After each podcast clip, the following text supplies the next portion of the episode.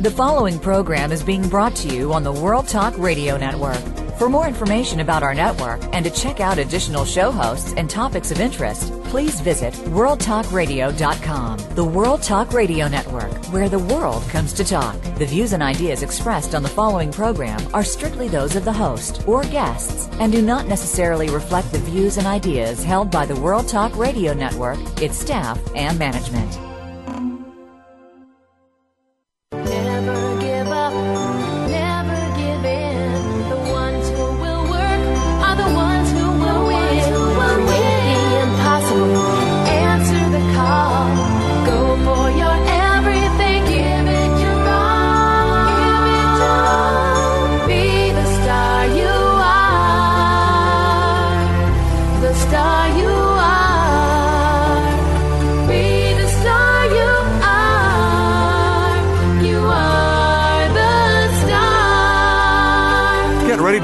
Inspired, informed, motivated, and recharged on radio's favorite power hour, Star Style Be the Star You Are, with your hosts Cynthia Bryan and Heather Brittany. Every day is a stellar day on Star Style Be the Star You Are. Let's get this party started. Cynthia will be back to kick it all off after this break. You'll find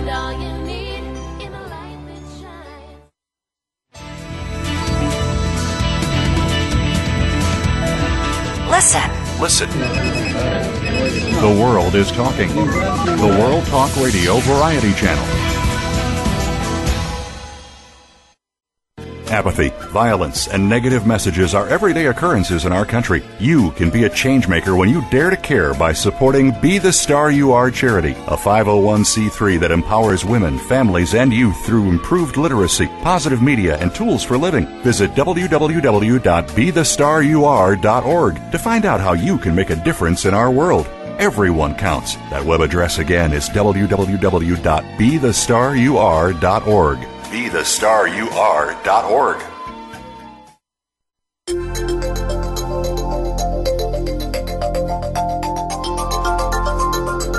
The World Talk Radio Variety Channel, where the world comes to listen and talk.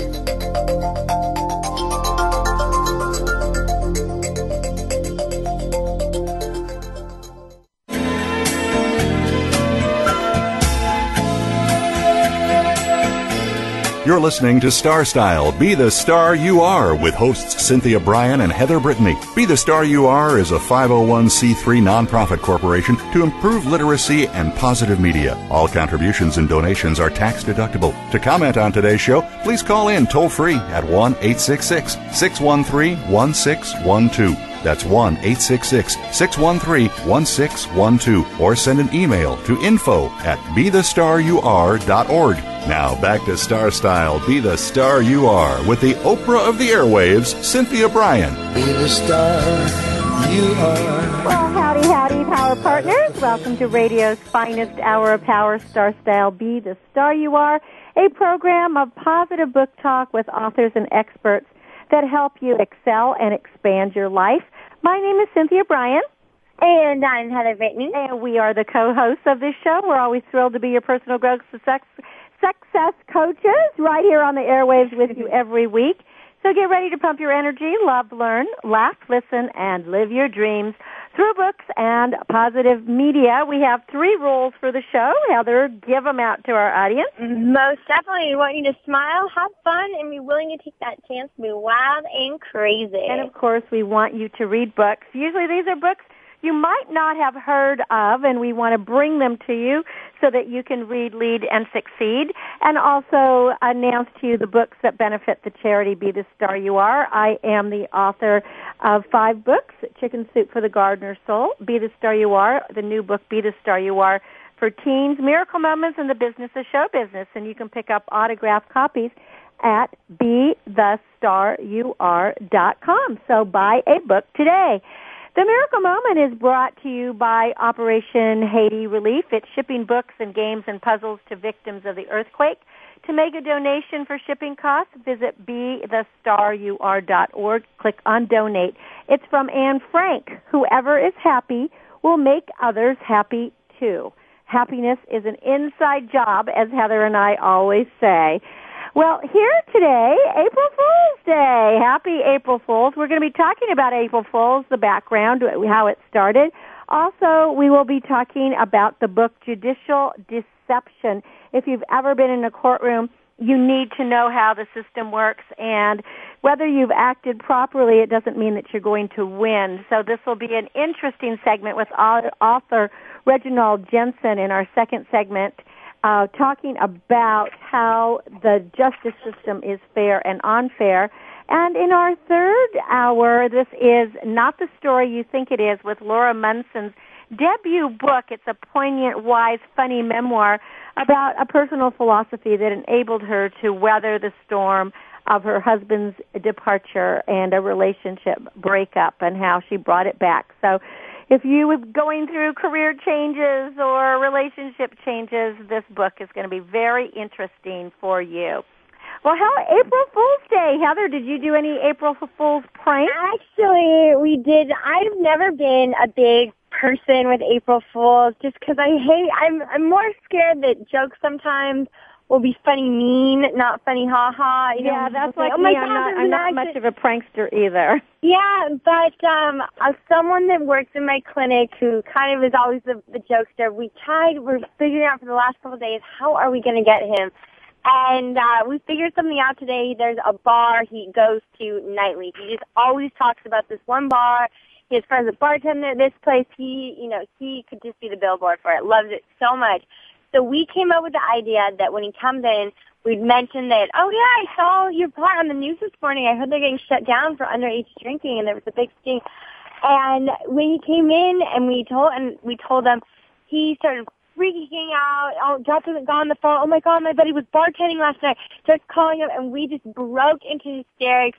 And he looks at us with this blank face and it's just like, oh, I'm like, hey, bro, So it was a great success, but, uh, and it was So funny, ha ha. So it was, it was great. That's funny. That that's funny. Well, you know, it does. If you don't make it a mean joke, it is it is kind of humorous to play something. I, I didn't do anything today, but I know that when we were growing up, we always had silly things where we'd catch somebody off guard and you know say something like their dress was ripped or my or or you realize that we missed the class it was actually yesterday you know things that were that kind of thing Uh huh. well, let's talk about April Fool's Day or All Fools Day, which is a day that uh, many, many countries celebrate on April 1st. And it is really marked by practical jokes and different kinds of hoaxes that you play on friends and family, uh, neighbors, eh, maybe, you know, as you did, people at work.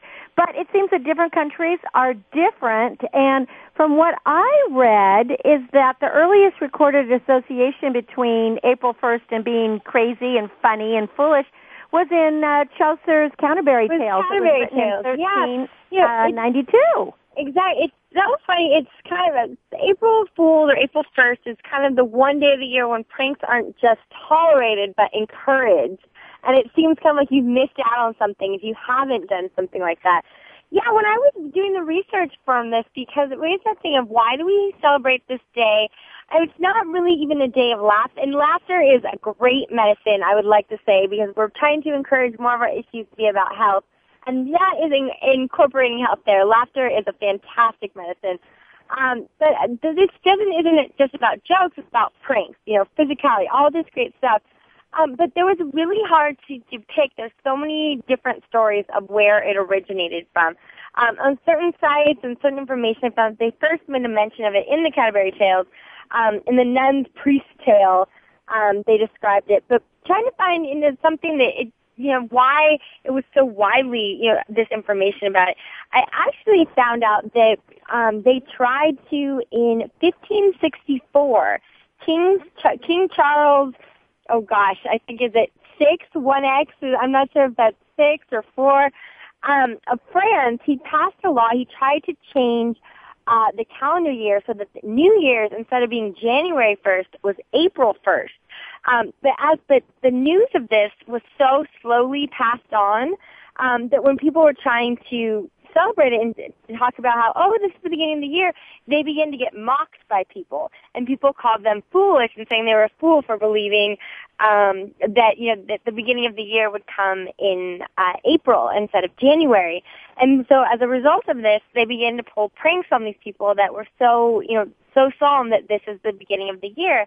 And so they said that thus because of that, um, that's how the Fool's Days came because they That's considered interesting. I hadn't, you know, I hadn't heard, I hadn't heard that. That is Mhm. very and, interesting. and because it was in French, I believe it is poisson. Is it poisson? yeah, is poisson, poisson means fish. Well, So that would be April. Fool's, Avril, poisson avril.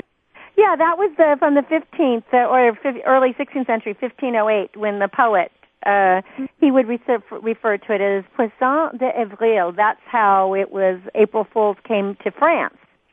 Exactly. And um and you know something that was interesting, I was reading up on you know what are classic pranks that people have done or real good things.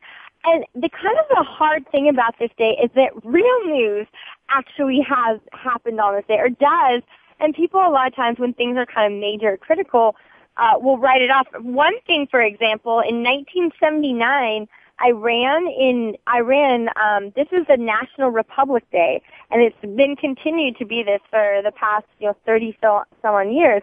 So this is their national day today. Um, also, one thing in 2004, uh, Google tradition Google was launched on April 1st, and so um, they announced um, the following that they were changing their name or they were adding on this new email service, and everyone thought, um, you know, it was just a big, it was They just a big it was a prank, but it was for real. Yeah, and unfortunately, there's been um, some deaths. There was a famous uh, comedian, oddly enough, named Mitch Hedberg, who I just adored. He's so funny, such a dry humor, uh, and he had actually passed away. Um, I believe in 2005, but he passed away on March uh, 30, 31st. The information didn't get put out into the news until uh, April 1st. And one, him being a comedian, and two, it being um, April Fool's Day, people really didn't believe that this was real, and they were making jokes about it, and and then kind of saying it was in poor humor on him. Um, only you know to find out later that in fact he had passed away, uh, and it was just that it wasn't in the publications until the first. So it's kind of one of those tricky things of um, being, you know, that thing of you of kind of crying wolf on a day like this, of times that someone really could be in need or could be in danger, and people kind of hit that thin line of, are you pranking me or like, are you really choking? So Yeah, you know, and it's I just your just conscious wonder. of. I mean, I just remember as a child looking forward to April Fools and the little silly things that we could do with one another. But I wonder if in today's day that people do as many things. I mean, obviously you did pull off a good, fun little prank with one of your colleagues. What but did, do you find like what, talking around in your clinic No, that I, I don't people are doing it? I was see for me personally, I've never been. I think when I was a kid, maybe, but I've never really been a big April Fool's for because then you feel gullible and all that stuff. But uh, I've never, even with my friends, who were like, "Oh yeah, I guess it's April Fool's Day." The person who actually conspired this and all day long is our lead clinician, Natalia, who is almost sixty. She was on this mission of we have got to get this kid, and she tried even to get me today trying to say someone was choking in the back on the sandwich. Sadly, though, where they were sitting, I could see them on the security screens, and I'm and she's calling me from her cell phone. And I'm like, I'm looking right at you on the security screen right now. She's like, oh, goodness. oh, goodness. And so, So that, it's funny, so it, you know, it, some it people who are actually didn't work. considerate. You know what I also thought was interesting in reading about April Fools is how different countries actually celebrate it in different ways. And in some countries, you can only pull pranks before So noon. noon, I saw that. And then in other countries, you can only pull pranks after noon, or if you pull them after noon uh, time, that's when you're called the fool.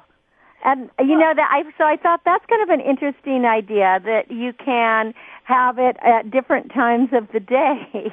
But it does it is in many many different countries. So that and, in, and the interesting in Scotland, it's a 48 hour festival, and the second day is called Taily Taily Day, and is dedicated to pranks involving the buttocks. so Tuesday is gifts to posterity, um, hilarious. You know, the people wearing signs that say "kick me." Um, you know, things like that. And the foolish tradition is celebrated in Mexico and on a different day for different reasons.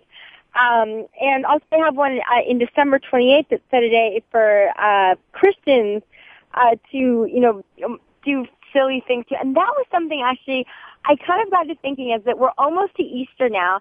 And just thinking there's kind of a sense, I don't, and who's to say, I mean, because there are so many different options of what the true meaning or where this came from, I had to kind of wonder if it has to do with this whole month leading to Easter. Because the day before, um, you know, we have Fat Tuesday where it's this day of gluttony and craziness. And then was it Ash Wednesday and then to let, like, then the next day you give up something. And um and then I kind of felt like the week before Easter, and you know maybe well, because today it's been will be well so today long. is Holy It's a day of Thursday. Tomorrow is Good Friday. Then there is uh, Holy Saturday, and then it's Easter. So Yeah, it so all worked exactly. out. I thought maybe you know because this last month people were supposed to be giving up Lent, you know, giving up something that um on your way getting back, you know, to Easter, to that to the Good Friday, maybe there just needs to be a day of just good humor and Good laughter. humor. Well, that's what April Fools is about, is good humor. And to that, I just wanted to add two funny ones that I knew of. In um, in 1965, the BBC television uh, network, which is in England, Mm-hmm. they had uh, they purported to conduct a trial of new technology, and it was called Smell-O-Vision. And so they they told they told on the news they told their audience that over the next hours there were going to be odors that they were going to stay on the airwaves and they wanted viewers to contact them to let them know if it was successful. Well, interestingly enough, uh, thousands of people called them and said yes, they smelled these different smells, which of course it was a total hoax. There is no such thing as smell-o-vision. and then another one that's sort of dear to my heart because I lived in Holland, the Netherlands.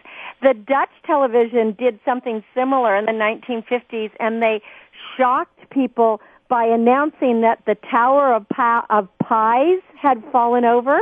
You know, like the Ah. Tower of Tarts.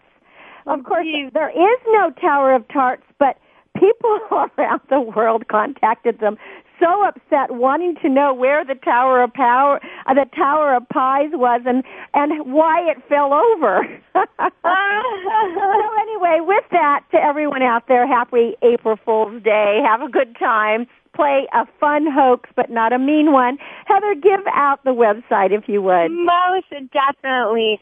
Um, please check out BeTheStarYouAre.com, BeTheStarYouAre.org, MySpace.com forward slash Carmony Clutches, both with a K. And when we come back, we're going to go into the courtroom and you're going to meet author Reginald Jensen with his book, Judicial Deception. You will never go to court the same. Stay with us. I'm Cynthia Bryan. And I'm Heather Brittany. And this is Star Style. Be the star you are. We'll be right back.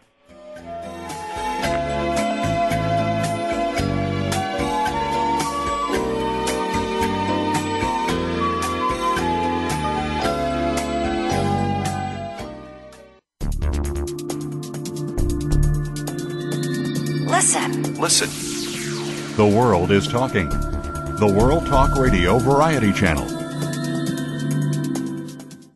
Apathy, violence, and negative messages are everyday occurrences in our country. You can be a changemaker when you dare to care by supporting Be the Star You Are charity, a 501c3 that empowers women, families, and youth through improved literacy, positive media, and tools for living. Visit www.bethestarur.org to find out how you can make a difference in our world. Everyone counts. That web address again is www.bethestarur.org.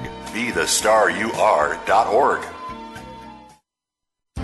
Are you living your dreams? Want to create a life you love but don't know how to begin? Lifestyle coach and personal growth expert Cynthia Bryan has jump-started the lives and careers of clients for over two decades with her signature Star Style consultations with personalized sessions by phone or in person. You'll turn your passions into profits. Visit www.cynthiabryan.com or call 925-377-STAR. That's cynthiabryan.com or call 925-377-78 27. Cynthia Bryan is your guide on the side. www.cynthiabryan.com. You can be the star you are.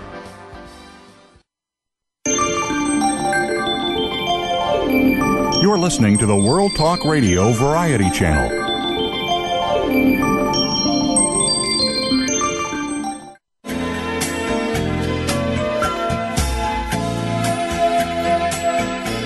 You're listening to Star Style Be the Star You Are with hosts Cynthia Bryan and Heather Brittany. Be the Star You Are is a 501c3 nonprofit corporation to improve literacy and positive media. All contributions and donations are tax deductible. To comment on today's show, please call in toll free at 1 866 613 1612. That's 1 866 613 1612. Or send an email to info at bethestaryouare.org. Now back to Star Style Be the Star You Are with the Oprah of the Airwaves, Cynthia Bryan. Be the star you are.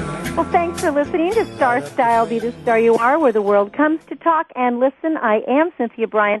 I am very happy to have you here with me, where we bring you the authors, the experts, and the professionals. Reginald Jensen is a registered investment advisor. He's been working in the life insurance business for almost a lifetime with small new companies as well as large companies. He has a Bachelor of Science in Economics and his book is Judicial Deception. Welcome, Reginald, to Star Style. Be the star you are. Well, thank you, Cynthia. I appreciate it. Well, with a name like that, you sound like you should be a judge and jury. I love your name. I appreciate it. Well, throughout your, you know, probably more than 55 years of working in the insurance business and with the legal system, you have discovered something that I found just really most upsetting, and yet it, it is so real, is that there is a much of trading favors by attorneys, judges, and other authorities that is really contributing to the breakdown of the American legal system. Now, your book, Judicial Deception, you document numerous briberies, lies, judgments, slanders, kind of a lot of underhanded practices that have not been within the law of the land. Can you just tell us about the beginnings of your experience and how this has, you know, accumulated over the years so that it became necessary to write this book to help everybody else see what's out there? Sure, I'll, I'll, I'll give you, uh, take you from the beginning and close to the end. well, I started up in Oregon back in the early 1960s, and I started a life insurance company. We ran it for five years, and then a pimp tried to take over the insurance company. Uh, and uh, that involves three years of litigation and three proxy contests. And, and when you fi- say that, fi- I mean there was actually somebody who was uh, who was highly placed that had a prostitution ring. That's exactly right. Right. He was, he, in fact, he was the chairman of the board of the company. Yeah, exactly. And, and he was an attorney. Yes, so, and he was lending out cars to prostitutes of of people that were supposed to have his trust. That's exactly right. That's exactly right. But when we found out what happened, you know, we finally he did resign, but he continued on with this proxy contest. Caused us a lot of problems. We finally merged the company out into a company in California. And then I went back to Indiana and uh, I was contracted back there to run an insurance agency for a small company and did quite a good job with them. And the president of the company called me in after I'd been there for less than a year, and he said, "You're going to make a lot more money than I am, so you're fired. Get out. I'm not going to pay you." and then on top of that, he he uh, slandered me into the uh, you know in the insurance business to try to prevent me from working, so I couldn't sue him. I want to talk to about that slander because that was just all encompassing and it's something we don't have control over when someone smears our good name. We have to fight it. That's exactly And well. You have to fight it if, you a it, lot of money and a lot of heartache, but it really showed you the inner workings of the judicial system, and it was not pretty. No, it wasn't, and uh, so that uh, they they do that to affect your business. If it, you know, if they're just talking about you, if you're a movie star, then that's one thing you can handle. But if it's something that they're doing that destroys your ability to act in a professional manner, that's something else. But that went on, and and it, it, for just that, those lawsuits there, there were a couple of them. That went on for ten years, and then there were a couple of other suits that were tacked onto that that went on for another five years. So that took me into 15 years. And and Well, Uh, and in this time, you became very, very knowledgeable about the law and the law books. Yes, yes, I went over the law libraries uh, for four to six hours a day for three years to study the law to see what was going on. You know how they could do what they're doing and why they're doing it. So I became familiar with with, with how they practice. And they they what they do is they do trade favors. Uh, one of my attorneys uh, said that he would he would uh, lose my lawsuit for me if my uh, my the person I was suing would help him become a judge. Uh, fortunately, he didn't become a judge, but he did lose the lawsuit, so I had to start over again.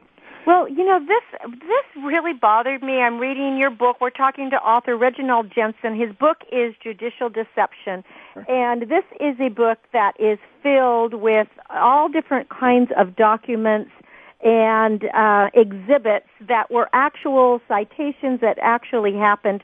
So you can read the motions, et cetera, of what he went through.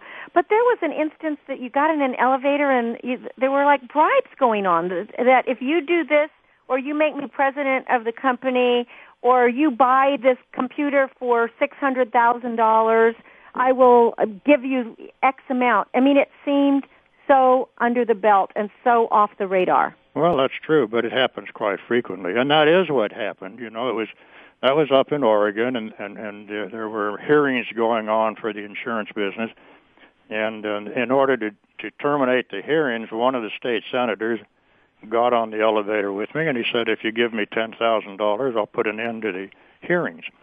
Uh, well, I didn't have the ten thousand to give him. I wouldn't have given it to him anyway, you know. But but that was true. And then one of the other directors wanted to sell us a computer that would have cost us six hundred thousand dollars. We could have bought it for three hundred. Right, and they were going to rent it. They were going to rent it to you, so it would be so expensive. It was it was crazy. It was crazy. It was crazy. How did it? Why? How, do you know what their mind workings? I mean, is it all about greed and Oh, power, absolutely. power and greed, greed and power? Absolutely. There's no question about it. You know, if you're going to run a company, any kind of a company, for the benefit of the public and for the benefit of your of your uh, stockholders and for the benefit of your of your clients, you know, your buyers, your customers, you have to treat them as though they're the most important. You have to do what is right for them. You have to keep your company solvent, but you have to do what's right for them first. And if you don't do that, your company is eventually going to fail.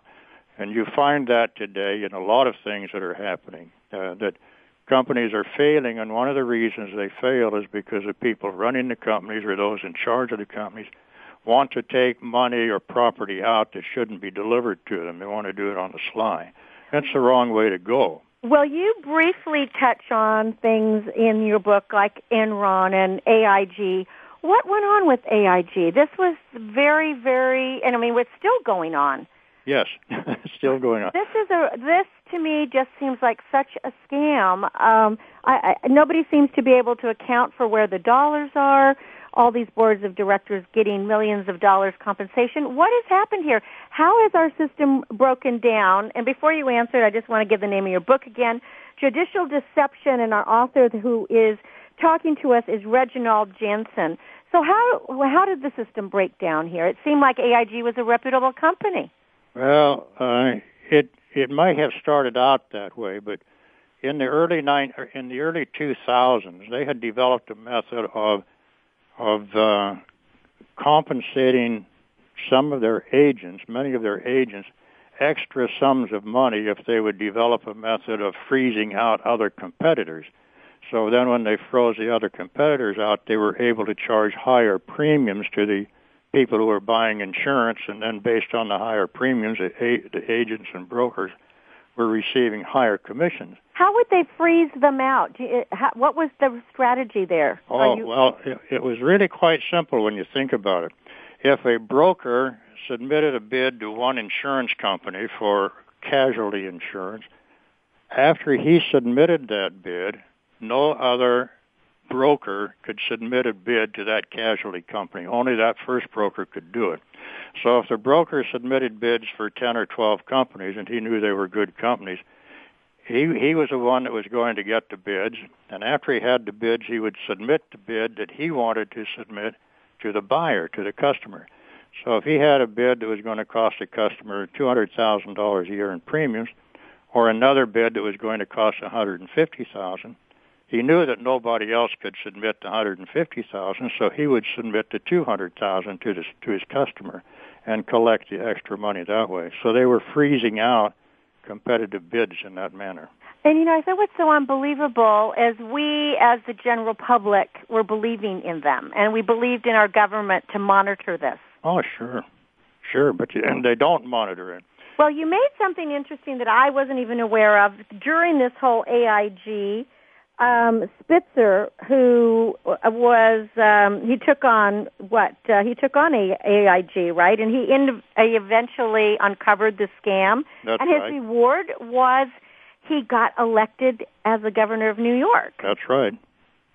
So was was he getting elected because of money given to him for that, or because now he was a hero because he unveiled it? What was behind that? Well, he got elected because he was a hero. He had unveiled it. He received an awful lot of publicity, both in the national and in the New York press, and everyone knew who he was, and they were convinced that he was, in fact, uh, saving money and, and trying to straighten out a company that that had gone wrong. Yeah, but then it turns out that the very prostitution rings that he was prosecuting at the time, he was also frequenting. That's exactly right, and and that happens frequently. Well, you know, you started at the beginning of your book and talking about um, the the board of the director of the board who had this prostitution ring, and he w- he felt he was so above prosecution because he said every judge, every senator, every you know, you know, he had photos with everybody who was anybody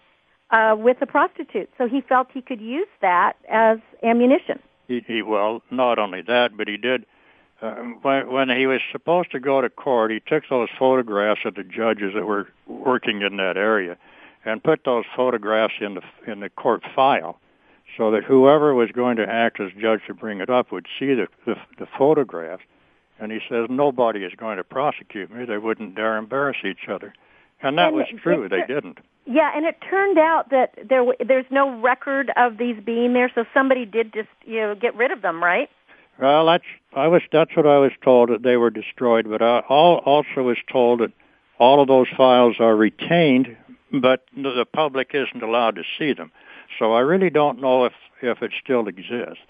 Well, this is, you know, you talk, uh, you you inserted some words that I thought was very important of Thomas Paine, where knowledge is a duty, ignorance is a crime, and if any man whose duty it is to know better has encouraged such an expectation, he has either deceived himself or them. And I- just believe, as you do believe, that people who are in positions of power and authority, they have a fiduciary uh, obligation to all of those that they serve. Yet so many people, and especially in the last few years, we are uncovering just one scam after another. And is there a way out that you see? I mean, how are we going to get people into the elected power or into the judges' uh, seats? Or how can we have attorneys and board of directors and companies that we can believe in? I mean, is there hope for us? Yes, but it, it's going to take some changes, and the changes that I see, for example, in the in the federal courts, once they're appointed, they stay there forever. Now, if we have a system where once they've been there for five years, they have to be submitted back to the public for reaffirmation, and if the public won't rea- reaffirm them, then they're out. But if they are re- reaffirmed, then they stay in. And and in doing that, we should be able to have a quick synopsis of every single lawsuit that they ruled on. The facts, listed the facts out simply and the determining facts, and the law that's applied. And you can do that, of course, through, through our computer technology and just print it out. And there are a lot of attorneys and there are a lot of other people who do watch that. And a lot of them are honest and straightforward and they would like to have an honest and straightforward judiciary as well as the, the administrative folks who have in other positions of authority. So if we could get a system like that where, where the public and people who are out of office can quickly see what kind of rulings that they're making. You can see if they have a set of facts that are identical in one lawsuit versus another, but the rulings are contra- uh, contradictory in, in, in both of those lawsuits, then you know something is wrong. So you can catch him right away and say, let's go back and find out what's happening here. That, you know, Reginald, that just sounds like a very, very good checks and balances plan. It seems like what America was founded on, Yeah. on trying to find the truth, the whole truth, nothing but the truth. But in reality, are there people that are working towards that? Obviously, you are with your book, Judicial Deception. You're able to expose some of the scams and the scandals that are going on. But is this in place? Is there someone that's spearheading it? Yes, there's another organization that, uh, you know, I've never met the people. I do quote him in my book, so the chairman of the organization. I've never met him, but they are working on it, and you can go to the to their website. It's called the Committee for the Rule of Law, and it's based in San Francisco. And that's a group of people who are struggling and fighting the court systems right now uh, to say that this, we should operate by the rule of law. All all rulings by the judges should be published. Right now, 85% of them are not published; they're hidden. And he said the, the, the, the judges have to be held accountable, and they have a nice group of people on there that are acting as board members and committee members. So there there is a group right now in San Francisco that's doing its best uh, to to uh, take action. On, Now, are on- they getting any recriminations against them from these very people who obviously don't want the truth to come out from perhaps judges or high-powered people with money or companies that have an agenda? Uh, is it a, is it a really? I would think it would be a very uphill struggle. Well, it is a, it is an uphill struggle, and the various judges and and courts are uh, keep giving. You know, they throw roadblocks in their way, and they refuse to let them proceed in some areas, but they come back and proceed anyway. Well, that's and that's the way it needs to be. Sure. Is there a website that you have, or is there a website you want the listeners to go to?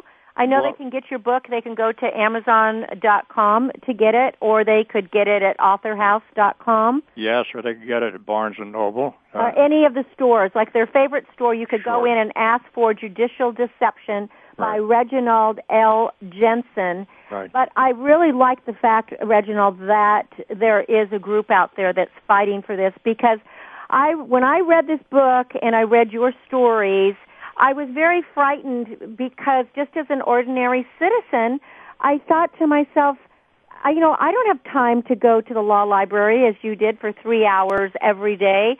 You don't want to get entangled in a court battle. And what you said is so true, is that the, it's not the truth that prevails. It, no, it isn't. No, it isn't. not the truth that It's prevails. no, but I, I can tell you one thing that if you if you ever do go to court, you want to know whether or not your attorney is acting on your behalf.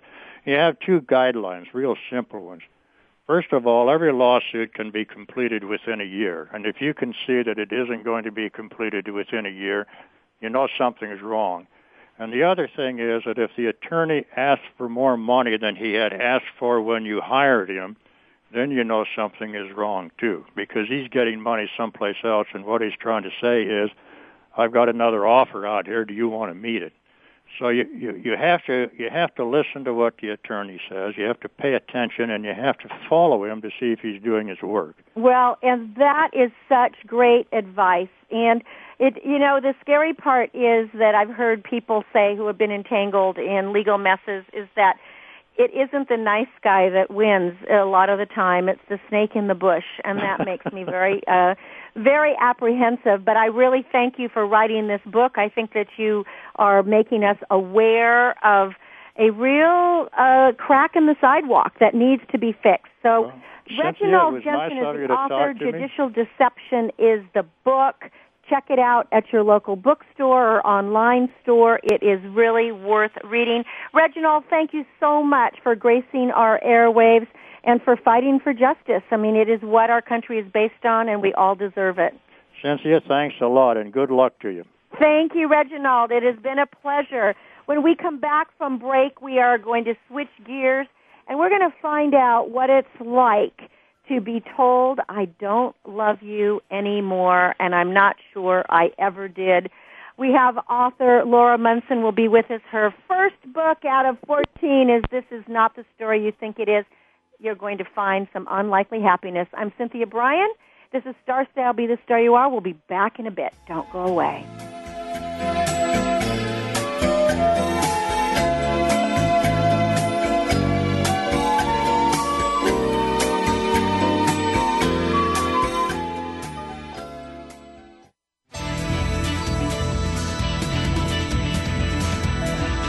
Listen.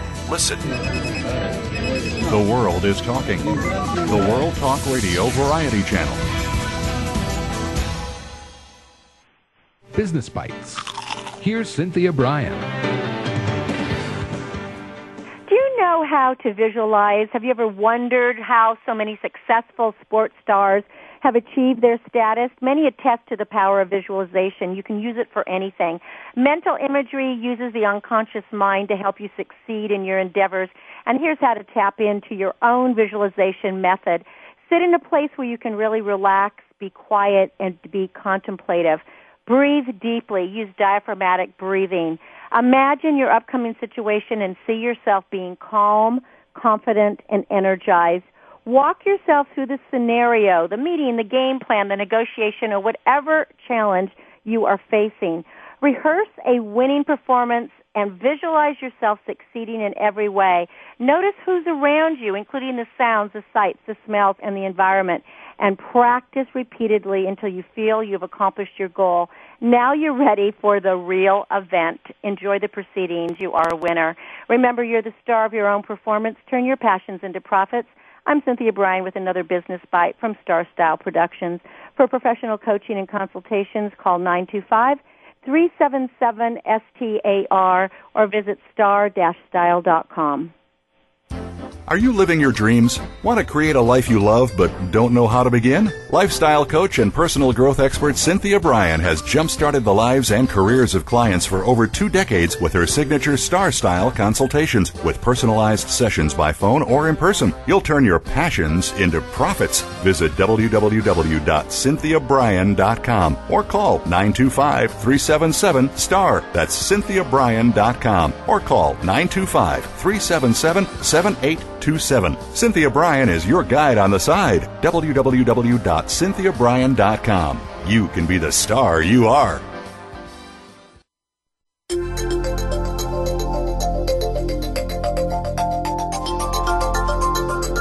The World Talk Radio Variety Channel, where the world comes to listen and talk.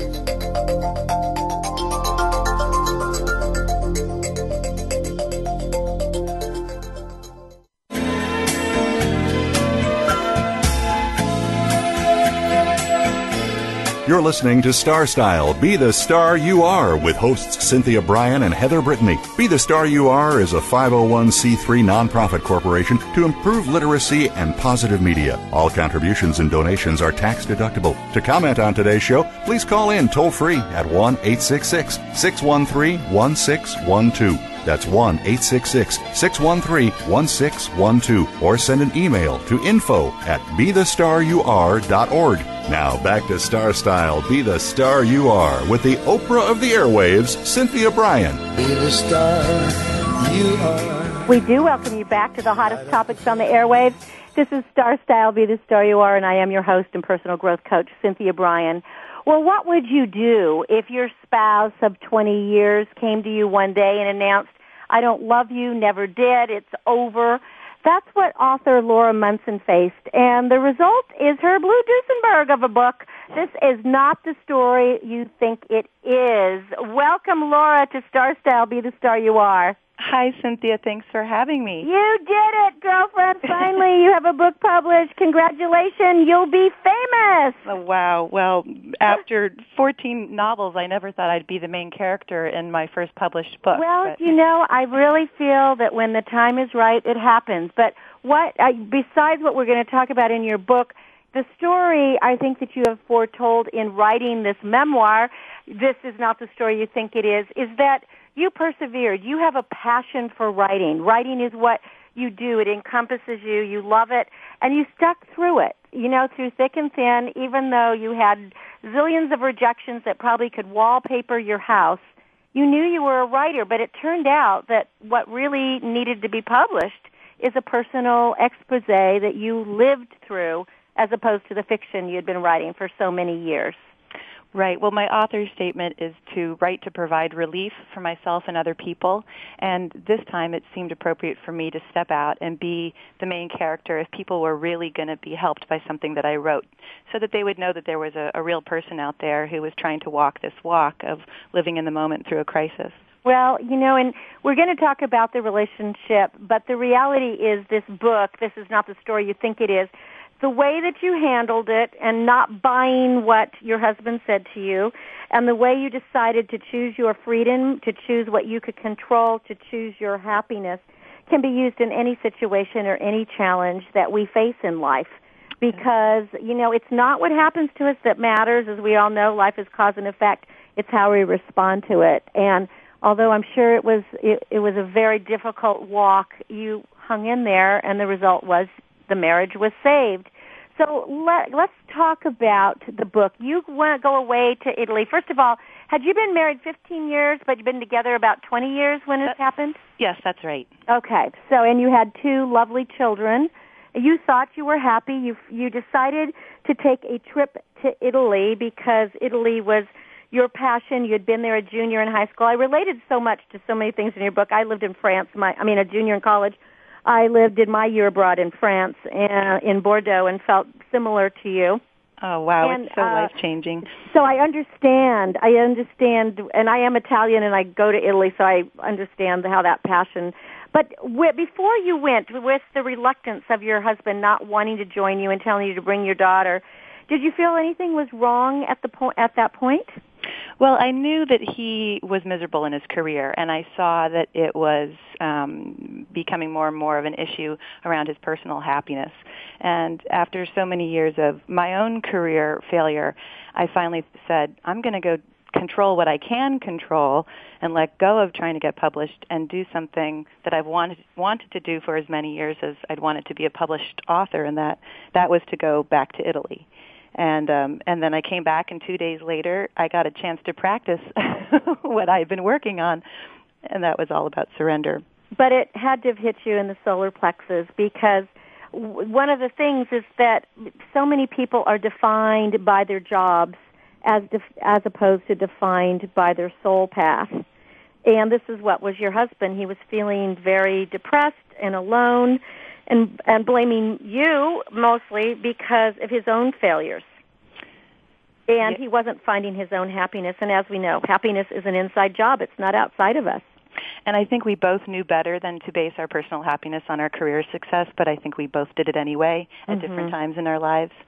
And I think especially in this economy, economy, so many relationships are being affected drastically by career loss and career failure. Well, that's why this book is really appropriate right now because the relationships are definitely suffering right now as people are losing their jobs, they're losing their homes, and with that they're losing their identity. I mean, they're not they don't have the money for the life that they used to have. They the, whole idea of feeling like a failure, that feeling like nothing matters is very traumatic. It goes to your very core. So now that you lived through it, you've survived it, your kids survived it, you, the whole time that you were going through this, the goal was to keep the family intact. And you would, you, when he would say, oh, the kids would want me to ha- be happy, but it can't be one person's happiness over the whole happiness of the children and the future and the family. How did you really keep your center? How did you practice surrendering and and hold your tongue so often when you wanted to lash out? well, I knew this man and I believed in this man. And I think that so much of marriage is ebb and flow. And he had he had held the ball for me after my Your big father had died. That's right, and then that happened simultaneously with a big publishing deal falling apart as well. And he had been there for me in that time.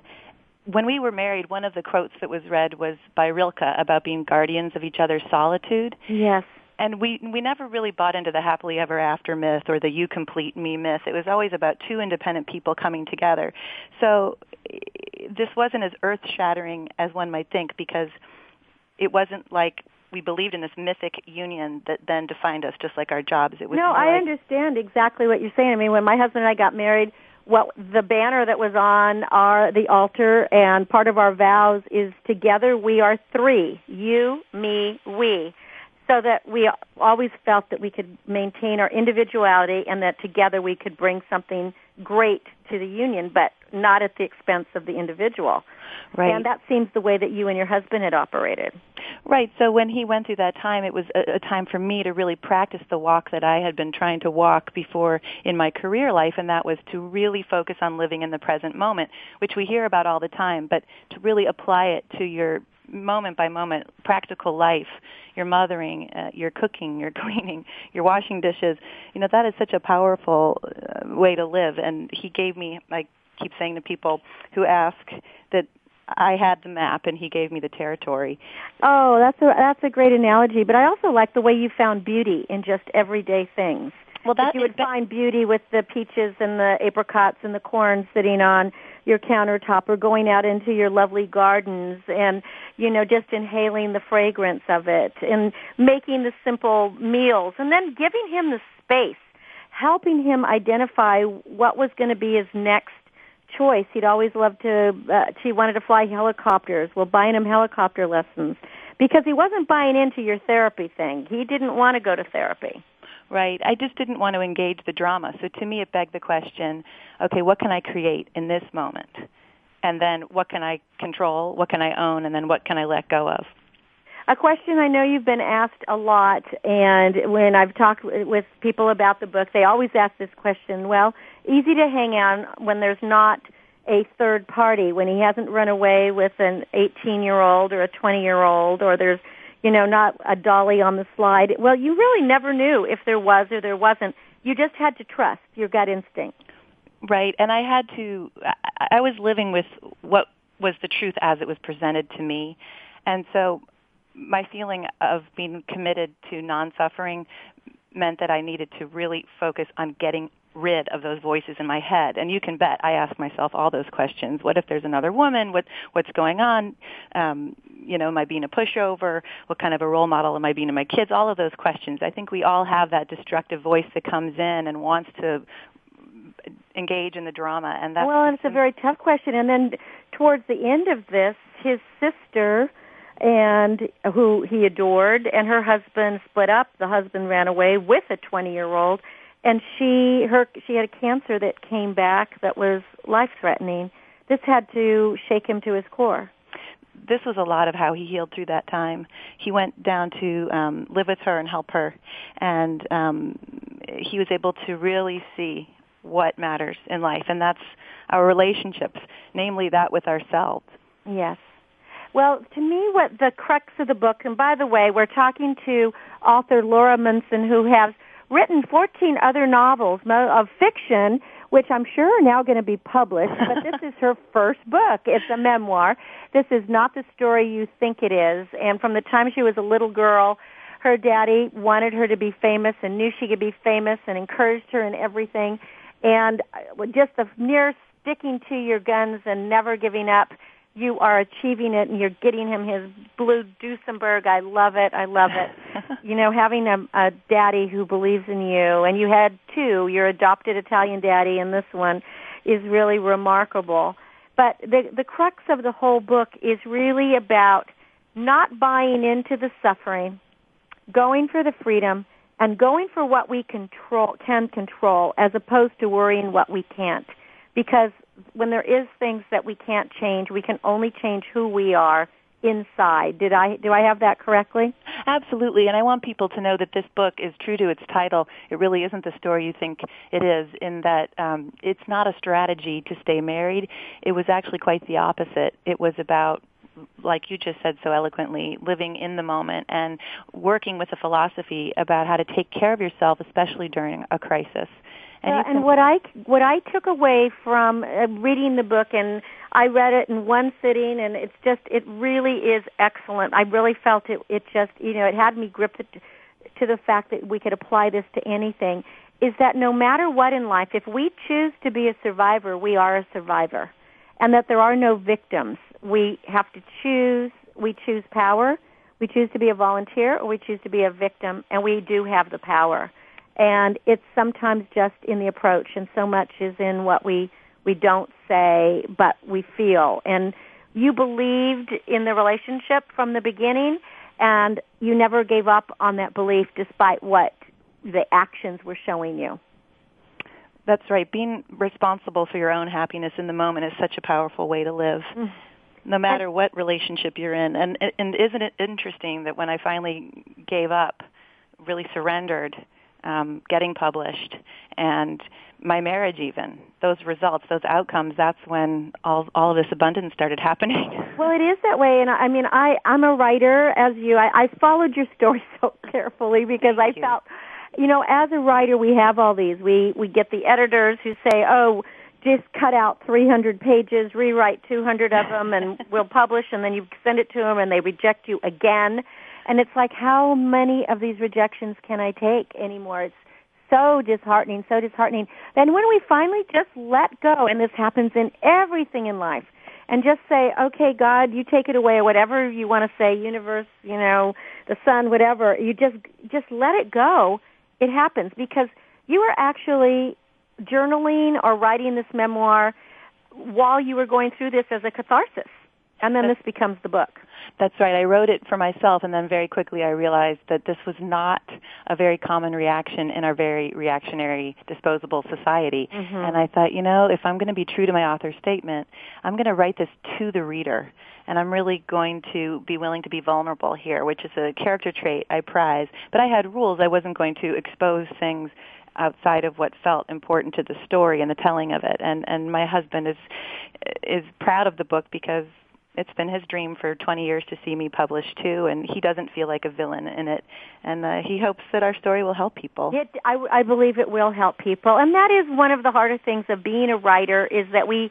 The best way to write is to write what we know and to write what we live, even if we are creating fiction, is to use our relationships and our events and all of that. And of course, some people, especially our family members, may feel that we're invading their privacy. So it's it, it's sort of a we have to be very careful the way we we tap dance. But I feel that in this book, this is not the story you think it is. A season of unlikely happiness. You will touch the hearts of many many people who are facing challenges, especially now in these tough economic times, and you did it brilliantly. Let's give out your website, Laura, so that people can find out more about you. I think you have a terrific website. Well, thank you for everything. My website is Laura Munson, L-A-U-R-A-M-U-N-S-O-N, author dot com, and then that will link you also to my blog, which um, has a lot of responses to the shorter version that came out in the New York Times um, where there's a great dialogue going on between people who are in crisis, whether it's a marriage crisis or just any kind of crisis. So Have I you, you? I know you were always writing for magazines, et cetera. That particular article that you had in the uh, New York Times uh, has that brought you more New York Times stories? No, it hasn't, but it sure has brought on an amazing amount of attention to my writing, which you know I started my blog last year because I finally in the spirit of this book, actually just said, to heck with it. I'm going to take this into my own control, and I'm going to just start posting stuff that I've written, fiction and uh, personal essay. And on August 2nd, there were three clicks on my blog, and then after the New York Times piece came out, the next day there were 3,000. So the power of the New York Times and the internet is is huge. Huge. Is huge. Well, go to Laura Munson Author dot com. You can read about her, read about the book pick up a copy of the book. This is not the story you think it is, a season of unlikely happiness, and make sure your horseshoe is always pointing upward. Laura, thank you so much. I hope that living in Montana is still as glorious as it has been for you since you moved there. Thank you, Cynthia. And keep riding your horses. That's the way I unwind in my garden and with my horses. There's nothing like it. Oh, I agree. Well, thanks Well- for inspiring so many people. Thank you. It's been del- a delight. This is not the story you think it is, Laura Munson. Thank you all for listening. This has been our hour of power. We want you to go out into the day and make sure to grab that star and hang on to it because you do have the power and no matter what the disappointments or losses are, there is nothing that you can't achieve. Let go of the things that are beyond your control, but react to the positive. Listen to the voice within you and know you have a choice. That is your greatness to persevere. Until we celebrate next week, I am Cynthia Bryan. This is Star Style. Be the star you are. You be the star you are. Smile, forgive, have fun, be wild and crazy. Thanks for joining me. Thanks again for listening to Star Style Be the Star You Are. For more information about Be the Star You Are Nonprofit Corporation, please visit BeTheStarYouAre.org. That's BeTheStarYouAre.org. Join Cynthia Bryan and Heather Brittany again next Thursday at 6 p.m. Eastern Time, 3 p.m. Pacific Time, here on the World Talk Radio Variety Channel. Remember, to be a leader, you must be a reader. Enjoy a stellar week. You're a seeker, a dreamer with courage to